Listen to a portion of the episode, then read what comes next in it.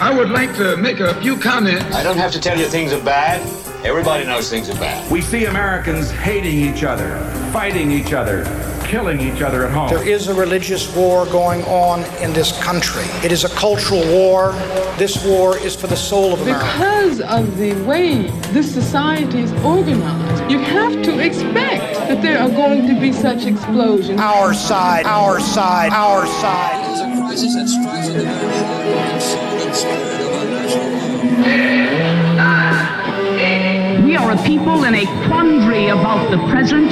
We are a people in search of our future. And as we see and hear these things, millions of Americans cry out in anguish, did we come all this way for this? It all seems a long way from a time when politics was a national passion and sometimes even fun.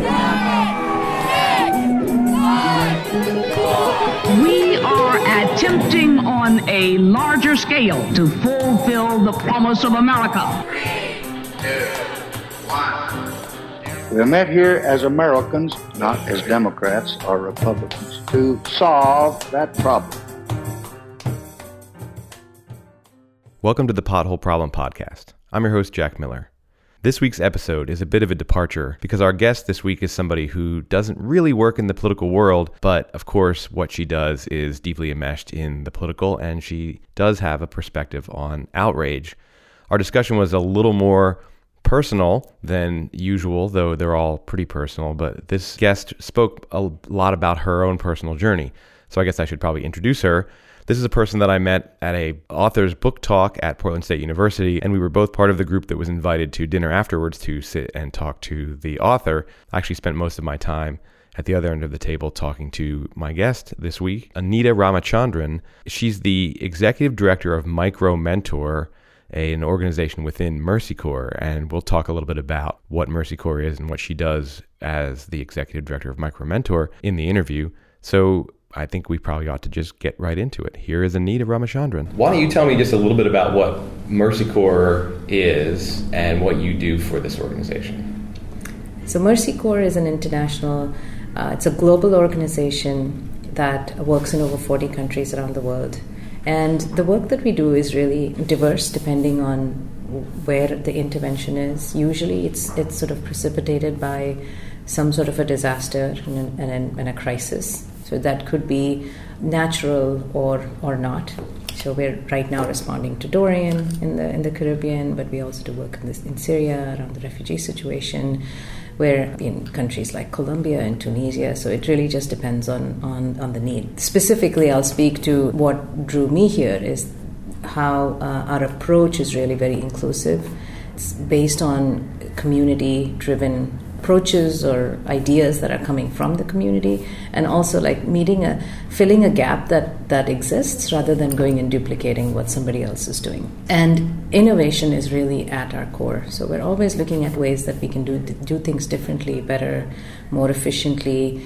As part of that we have an office within mercy corps the innovation office and that's where i sit and I lead a social enterprise. It's called Micromentor. So my role is I'm the executive director of Micromentor, which is a social business that supports entrepreneurs around the world with access to uh, volunteer mentoring. The best analogy I can use for Micromentor is it's a dating site. So entrepreneurs come up, come from all over the world. They sign up. They say what their business challenge is, what their needs are mentors are coming from all over the world. They're signing up. There's something that they might have seen in an ad or a message or through a partnership, seen that, yeah, I think I, I, would like to give back and, and share what I know. At Micromentor, we definitely are trying to break many barriers. One of them being that mentorship is a very elite concept and only certain people can be mentors.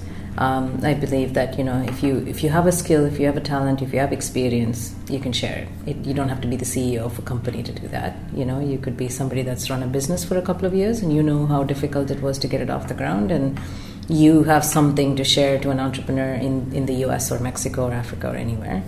So the idea that mentorship doesn't have to lie in one hierarchy and then the people that are receiving it are in a different hierarchy is one of the one of the things that we're trying to break down is to say anyone can give back How did you get involved in this? Were you a mentor? Uh, are you a former entrepreneur? maybe maybe i am i started a nonprofit when i was um, in my early 20s That's entrepreneurial for yeah. sure. With a few women here in Oregon, we started an organization called SAWERA, South Asian Women's Empowerment and Resource Alliance. It was to help South Asian women uh, who are victims of domestic violence um, here in Oregon. It started becoming clear that most of the resources, mainstream resources, were not culturally sensitive. They didn't quite know how to address. I mean, language is probably the least of them. It's it's really everything. It's like the cultural nuances of somebody who's dealing with this from a South Asian context.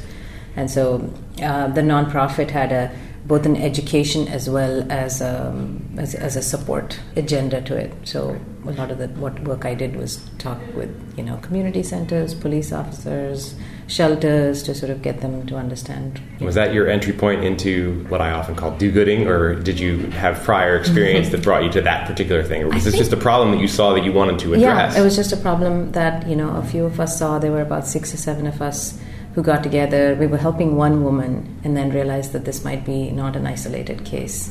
And there's so many myths around you know domestic violence that it doesn't happen to people who are educated or you know who are come from a you know good socioeconomic background and all of that. So it was definitely something that I just saw a need and, and felt very drawn to to helping. So I'll ask you the question that I ask all of my guests: What is something that used to outrage you but no longer does, and why the change? I think it's it, this uh, notion about expectation from people, like you know, what should they be doing, and or that they they should be doing this or should be doing that, and they show up in so many different ways. This this should have, could have. It ge- it got me really worked up in terms of injustice around why somebody would do something a certain way, whether it's my family or my friends or you know people close to me, and a lot of. Um, self righteousness around, well, I did this for them and they're not doing this, and you know. So people doing the sort of expected would outrage you when it seemed to deviate from what you thought was the just thing or the right thing or the kind thing or right. And outrage i don't know if that if that's the word. I, I would be like you know disdain ex, you know sort of complete um, lack of ability to understand it and uh, extreme disappointment and I would say extreme disappointment and outrage are very close cousins Yeah. and disdain is definitely a related, and, related and the need for me to have to process that all the time that was probably when i realized that it's my problem and it's not theirs Right, the self-righteousness was coming from you and Yeah. that was fueling your disappointment and your frustration. and there's always a you know like this this notion and this need for me to have to process that and say well you know well so and so and they did this or they didn't do this or whatever. And then i realized you know I, I forget whether it was a class or a book this idea that if a guy comes and snatches your bag and in the process knocks you down and like runs away with it he's done what he needs to do. Why he did it or whatever is a different matter. Now i can sit and stew and stew and stew and no change is going to happen. Absolutely nothing versus i can you know sort of move on from it now if i am then i've taken whatever it is that he intended or didn't intend and i'm just have let it stick inside of me and now it's become a problem for me like i'm continuously upset about something when he's gone How could somebody do this to me? What's Yeah. wrong with them? Uh, Why? He's totally done. Like he's done. He's accomplished, and you know he'll deal with whatever he has to do. But it was my problem. It was mine to keep and mine to to leave. It's it still it still happens. I mean, people do things, and I still feel affected. But it's become you know I'm a little bit more Teflon coating around it. What were some of the specific practices that you engaged in to help you along that path? I think for, I, I probably went through years not even thinking about this and just working on autopilot. I probably never even addressed it. Maybe I did in small ways, but really, yeah, I want to say a good portion of my life was probably just done playing out my own patterns and conditioning in a very sort of you know uh, natural way. Right. It's uh, it's probably been life events that. Um, pushed me to maybe like pain or trauma and where I've had to step back and say like you know how did I get here and what happened and you know why am I feeling this way that allowed me to do a little bit more introspection because I didn't I don't like being in pain. so it felt like, okay, well, clearly doing the same thing is going to not yield different results. So I have to do something different. So those moments in time, which life always affords me one of those, and you know, another growth opportunity, made me sort of focus and think about um, my own role and like my own family of origin or my conditioning, my patterns, whatever that might be. So I've done a variety of different things. One from intensive work, like you know, like doing like week long in retreat around examining my role in this world, and so I've done that. I've definitely read books. I you know I speak to. I've surrounded myself by with people who um, really matter in my life. I've sort of let go of the ones that are not um, contributing, and where where I can contribute and they can. It's like so. I've I've, my life is I've invested probably the most amount of time on myself in the last eight years. So um, self investment in what can we call this psychological growth, personal growth. Personal growth, yeah. Has it's, and you. I know that it's a lifelong process. You know, it's never going to end. You're listening to the Pothole Problem podcast, created by White Tiger Productions. At White Tiger Productions, we create experiences. If you have an idea for a podcast, a workshop, or a show of any kind, we'll help you go from concept to execution. We provide creative direction and production support. We've got a podcast studio, writers and storytellers, sound engineers and editors, designers, videographers, hosts, creative coaches, everything you need to manifest your creative potential. You name it or even vaguely describe it, and we'll take you from dream to finished product. White Tiger Productions. You can do what you think, and we can help you. Visit us at youkandowhatyoutthink.com and tell us what you're thinking about. So you have more or less successfully overcome this disdain, self righteousness, but yet you still do have some outrage. Yeah. Uh, so, what are the sources of your outrage still, and are you trying to work through that, or are you happy to hold on to your other forms of outrage? You mentioned inequality earlier. Is that something you're trying to feel less outraged about, or are you comfortable with being outraged by that? I want to say that my outrage or you know those extreme reactions that I would have are um, things that I'm able to turn around a little faster than before instead of letting it simmer for a long time and not knowing it. I have tried to take a negative situation and try to un- understand what my role can be because what's not helpful is for me to be passively outraged about things that are happening and not do anything about it because then it's just like you know i'm taking it in not doing anything about it so Now, you work for an organization that is basically constantly addressing pretty terrible situations in the world. You know, some of them human created, many of them. You know, some are natural disasters. Many of them are just are political or social disasters. So you're you're facing this sort of thing daily, Yeah. right? Is there something that you tell yourself that helps you to get to work every day and not be crushed by just disappointment in the world? Uh, Absolutely. I actually, um, one of the things that, uh, this is a very personal way for me to cope with this, is I, um, I don't engage too much with day to day news. I, I just don't. I, I've realized that my purpose in life is to make this world a better place in a way that I can. And just constantly reading about everything that's happening is not helpful to me. So you stay out of the news cycle. How do I- you get information? I'll you know I'll browse through and like choose to read like one New York Times article. I don't watch the news uh, on a daily basis. I pick and choose what I want to read. You don't get pulled into the vortex I- of I- the news know, cycle and all that it can Well, come with also because it what it does is it creates that outrage and it takes away from my my current purpose, which is to do this job and to do it really well.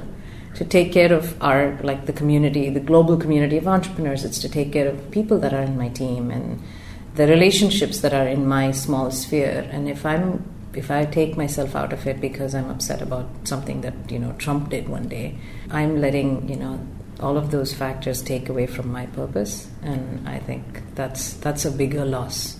That's a great perspective. It's very difficult, though, to resist the pull of the vortex. And and are there? Are you have you just gotten good at it? I mean, you, you still have the newsfeed on your phone, right? You didn't take that off, so you you haven't. I have it. No, no, I, I'm. you I'm see the headlines, uh, so you haven't just put yourself into a into a dark corner where there's no news coming at you except for what you seek out. So Yeah.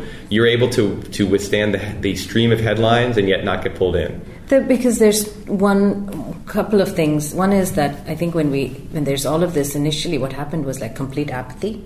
Like I can't do anything about this, so I, you know, I'm, I'm just frustrated. I'm upset. When Trump got elected, I was in Mexico for an international conference around volunteering. I was going to be speaking at like 8 a.m. and the previous night this came, and I was I was a mess. I was crying till like 4 a.m. because it was I was thinking about all these years that I spent around women's rights and like working on that, and I felt like all of that was just a waste. Like this is what we've done, and and then I realized that yeah, it feels like that, but I, I don't think when we're in the middle midst of it that we have the ability to zoom out and look at it from 20 50 100 years from now like this trajectory of what it's going to what it's doing. We, we don't have that ability to see it. Young people standing up and speaking for their rights you know talking about what they what they need people coalescing and creating movements and changes the me too movement or around the around climate.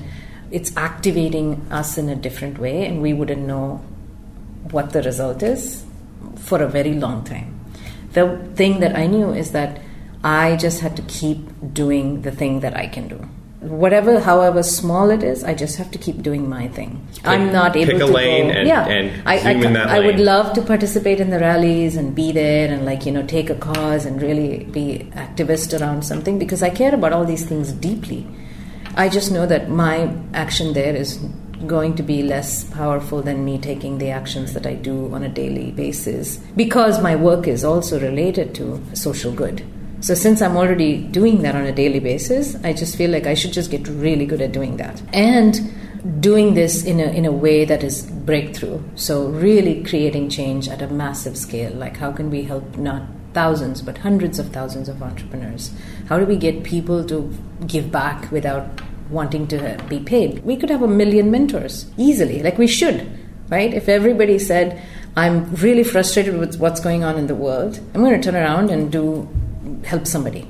So having an impact in one area, a pretty big impact, helps you to stay drilling deep in Yeah. one area and stay in that lane you've Yeah. chosen and avoid kind of spreading out. And then you mentioned earlier apathy that can Mhm. come. Do you see that as a problem among, among young activists who go from energized outrage to apathy because they, they, they spread their efforts around too much or they're, they're wanting to change everything at once? I don't. I actually don't think that about the young people. I think they're actually. This is a new generation. People are really sticking with it. Like young people are sticking with it. You know. I mean, Parkland. Those kids have not given up. Right. You know, they're still fighting, and it's been. It's going to be almost two years. And they have picked their. They have picked well, their- the cause picked them, not. but they have stayed in that lane. They They're drilling deep. There, I because you know my daughter just started at American University, and I was there doing new parent orientation, sitting next to one of the Parkland parents, one of the kids that's actually part of the movement, and some of them have taken gap years. This is their primary focus, regardless of what they're doing. I just see that young people are not doing the thing that I feel like somehow in our generation we might have done, like you know, become really activist activists when we were when we were in college, and then like you know, and then you say, oh well, real just life. shaking our fists at the injustices of the and world then, and then real life takes up, out. and then you know, of course, you have a family and you have kids, and you know, I can't be thinking about these things. I have to be more balanced, middle of the road. All of those words start coming in. I'm more optimistic about the younger people. I think I'm, I'm a little worried about the middle of the road people that are that may or may not um, stay invested. So it's it seems to me that your advice is focus on something that you Mhm. can have an impact on. Now, the difficult question would be: I'm a person who has five or ten different interests or outrages, and if your advice is, well, pick one and drill down and work hard on that, stay in your lane. How do you pick though? What what helps you sift through the set of things that just make you crazy about the world because there are plenty of things. And if it's a pick something and work hard in that area and have an impact, what helps you do that? In my case, it just picked me. You know, I'm I'm fortunate that it picked me. I do care about some other topics. You know, I mean, I do care about personal growth and development and people connecting. I feel like one of the challenges we have is that we don't connect as human beings with one another. Well, I'm hoping that our work with Micromentor is really about creating human connection for change, and that unlikely pairs are going to connect and help each other with literally no reason why they should be doing that. There's no there's no hidden agenda here. Um, so the more you can do, where you can feel it, and you know you can actually connect with other people, the I think the better we understand that these differences are going to be exist forever. We're never going to get past those. I you know I donate where I can. So you know, I donate to Planned Parenthood. I'll donate, you know, to causes that that touch me. I think my money might go farther than me going there and spending whatever time that I need to, or investing some of the energy that I can, because that will just be like, uh, it won't move the needle. It's not that I have suddenly now entrepreneurship is my biggest passion in the world. I care about lots of things, but I, I do. I really care that I, I think that the biggest problem we are facing is probably like an emotional poverty you know, psychological one rather than anything else. So I think the more that we can create empathy for each other and we can connect with one another, I think that's whatever it is that you pick. Use that lens. right. Well, you know, uh, you say emotional poverty, and that makes me think that we are poor in certain emotions because we have plenty of emotions. Our emotions exist 100% of the time, 24 yeah. 7. It's just that if certain emotions crowd others out, and that's why I, I, talk about outrage with a lot of people because yeah. outrage can be a very crowding out kind of emotion. Yeah. And it generates other very powerful emotions that also crowd out frustration, anger, fear, uh, you know, or apathy, powerlessness. These things can crowd out the room that we have for empathy, the room that we have for focused passion, the room that we have just for love, that's one of the reasons why I ask about people overcoming their outrage is, is because it, to me it seems like a way to make more room for other feelings that will then help us to do what we think is necessary. And people have different views on what will make the world a better place. Yeah. But if there's more room for everybody to work towards making the world a better place, even though there's going to be conflict and diversity of what those images are, then it seems like that's going to be a step forward. Yeah, absolutely. I I was reading this book, which was a friend of mine gave it to me, and I, I couldn't put it down. I read it on the plane when I was traveling most recently. It's called Reboot. It's by this guy named Jerry Colonna. It's about, you know, he provides consulting and coaching and leadership for people that are in business leadership positions, but the book was a complete surprise to me because it was really about personal development and growth and it had this this uh, story which I'm sure you've heard from you know it's like more of a Buddhist story where the student asked Pema Chödrön, you know, I'm suffering and I'm and I'm, I'm, having going through this really hard time. And, and she you know sort of said go around your neighborhood and collect a mustard seed for every person that's not suffering. And sure enough i mean you know person came back empty handed so suffering is universal. I mean we just have to understand what's our role and how do we handle that individually. When i have these extreme emotions I absolutely have one. I think I am way to go, so far to go in terms of actually figuring out my life and what you know what I need to do and stumbling and getting back up. That's going to be a lifelong process. But what I've realized is when I'm going through outrage or these extreme emotions, it's always an opportunity for me to see why is this happening to me? Like why do I feel this? Because unless I unpack that, I'm not going to be productive in the solution space. Right. Use it as an opportunity for introspection rather yeah. than just turning outward at the world and howling at the injustice yeah. or the And and I'm not saying that those are not important feelings because you need to be like, you know, excited and outraged and, you know, feel deeply about something. They can be motivating But feelings. they can be motivating, but unfortunately I, I can't be productive in what I do until I see what I'm doing. What am I bringing to this? If I don't unpack that, then I'm just going to, you know, maybe perpetuate the problem, but just in a different way. So that that that's probably been my my thing is, and I've tried to shorten the cycle of my extreme emotions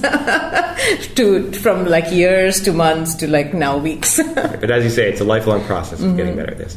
So you, I w- would end by asking you to give some recommendations about readings or organizations that you think are worthy. You've already given one, Reboot. I'm gonna yeah. that'll be in the show notes for anybody who's interested in following that up. I'll get some links to that. Anything else that you would recommend to my listeners that they read or look at? You know, I mean, I've I've become more of a uh, advocate of personal growth and development mm, lately, and so I would say that um, the books that helped me are range from personal development to, to leadership.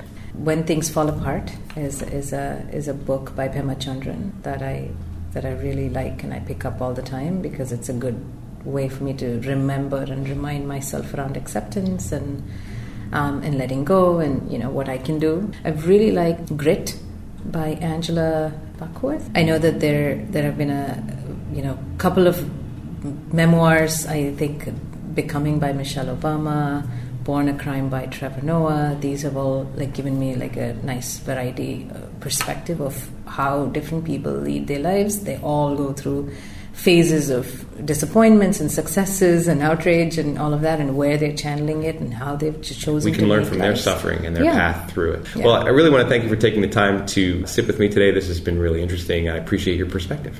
Great. Well, thank you. Thanks for seeking the perspective.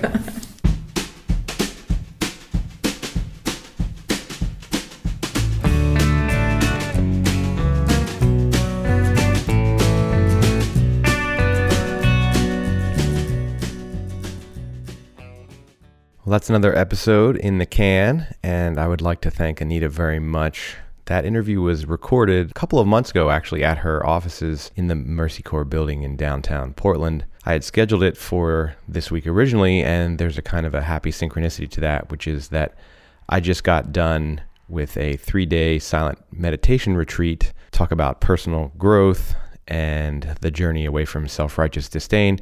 It was certainly a helpful experience for me. That's the third time I've done that, and each time it's helped me to increase my serenity and to make my serenity more sustainable.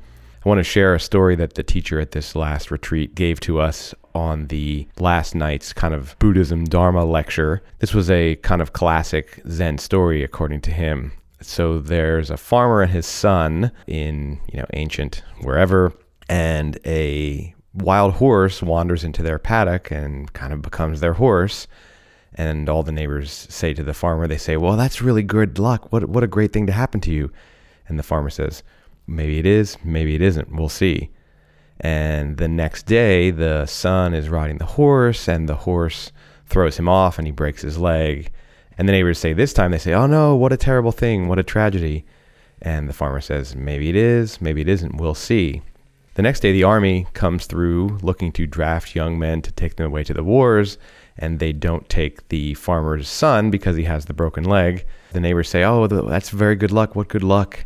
And of course, the farmer says, Maybe it is, maybe it isn't. We'll see. So there is my retelling of the Zen story that was told to me this past weekend.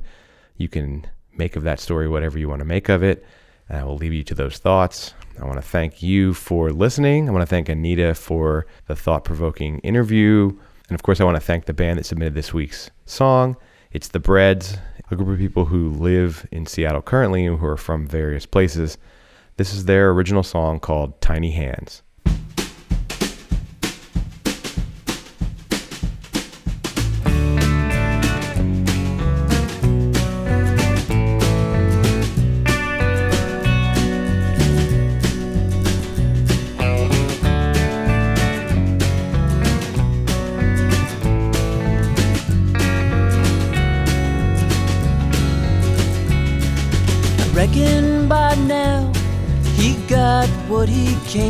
Here.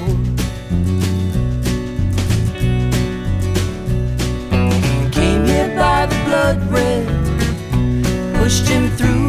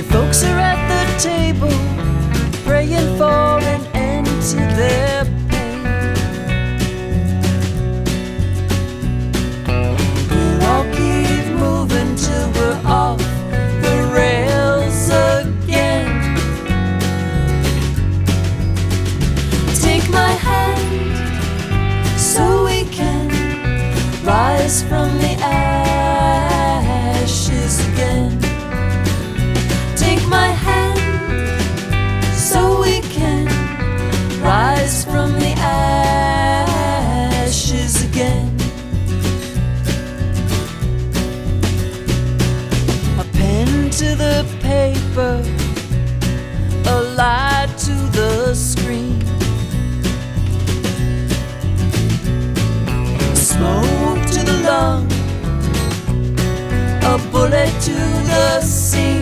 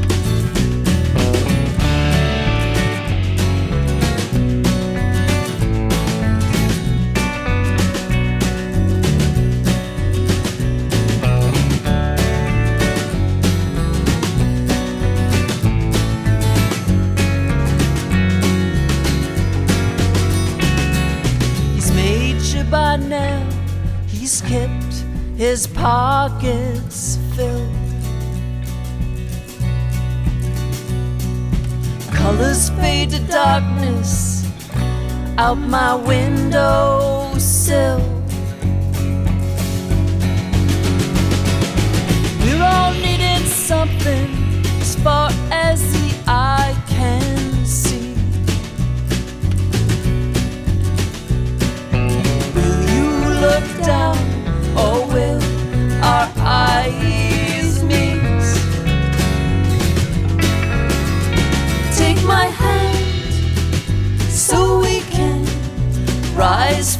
ashes again. Take my hand so we can rise from the ashes again. Take my hand so we can rise from